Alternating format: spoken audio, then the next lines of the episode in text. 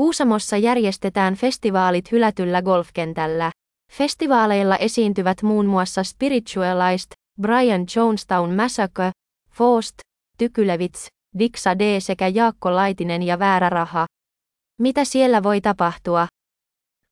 Kuusamon hylätylle golfkentälle kerääntyi tuhansia festivaalivieraita, joilla oli vain yksi tarkoitus mielessä, saada kaikki päihteet käyttöön ja riehua kuin viimeistä päivää. Spiritualized aloitti keikan kappaleella Come Together, ja jo ennen kuin biisi oli päättynyt ilmassa leijui kannabiksen, amfetamiinin ja ekstaasin tuoksu.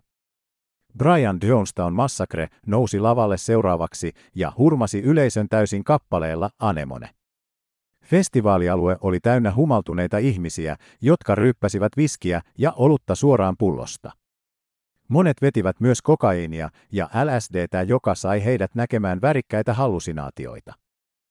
Faustin keikan aikana yleisö lauloi mukana kappaleessa It's a rainy day sunshine girl, samalla kun he vetivät kannabiksen savuja syvälle keuhkoihinsa. Tykylevitsin keikan aikana festivaalialueelle ilmestyi nuoria ihmisiä, jotka huusivat kovaan ääneen, vittu mä on niin kännissä, ja heittivät toisiaan oluttölkeillä päähän. Dixaden keikan aikana festivaalialue oli täynnä humaltuneita ihmisiä, jotka huusivat kappaleen joka päivä kännissä sanojen mukana. Jakko Laitinen ja Väärä raha saivat yleisön tanssimaan kappaleella Turhaa murhetta, ja samalla alueella oli ihmisiä, jotka vetivät huumeita kuin viimeistä päivää.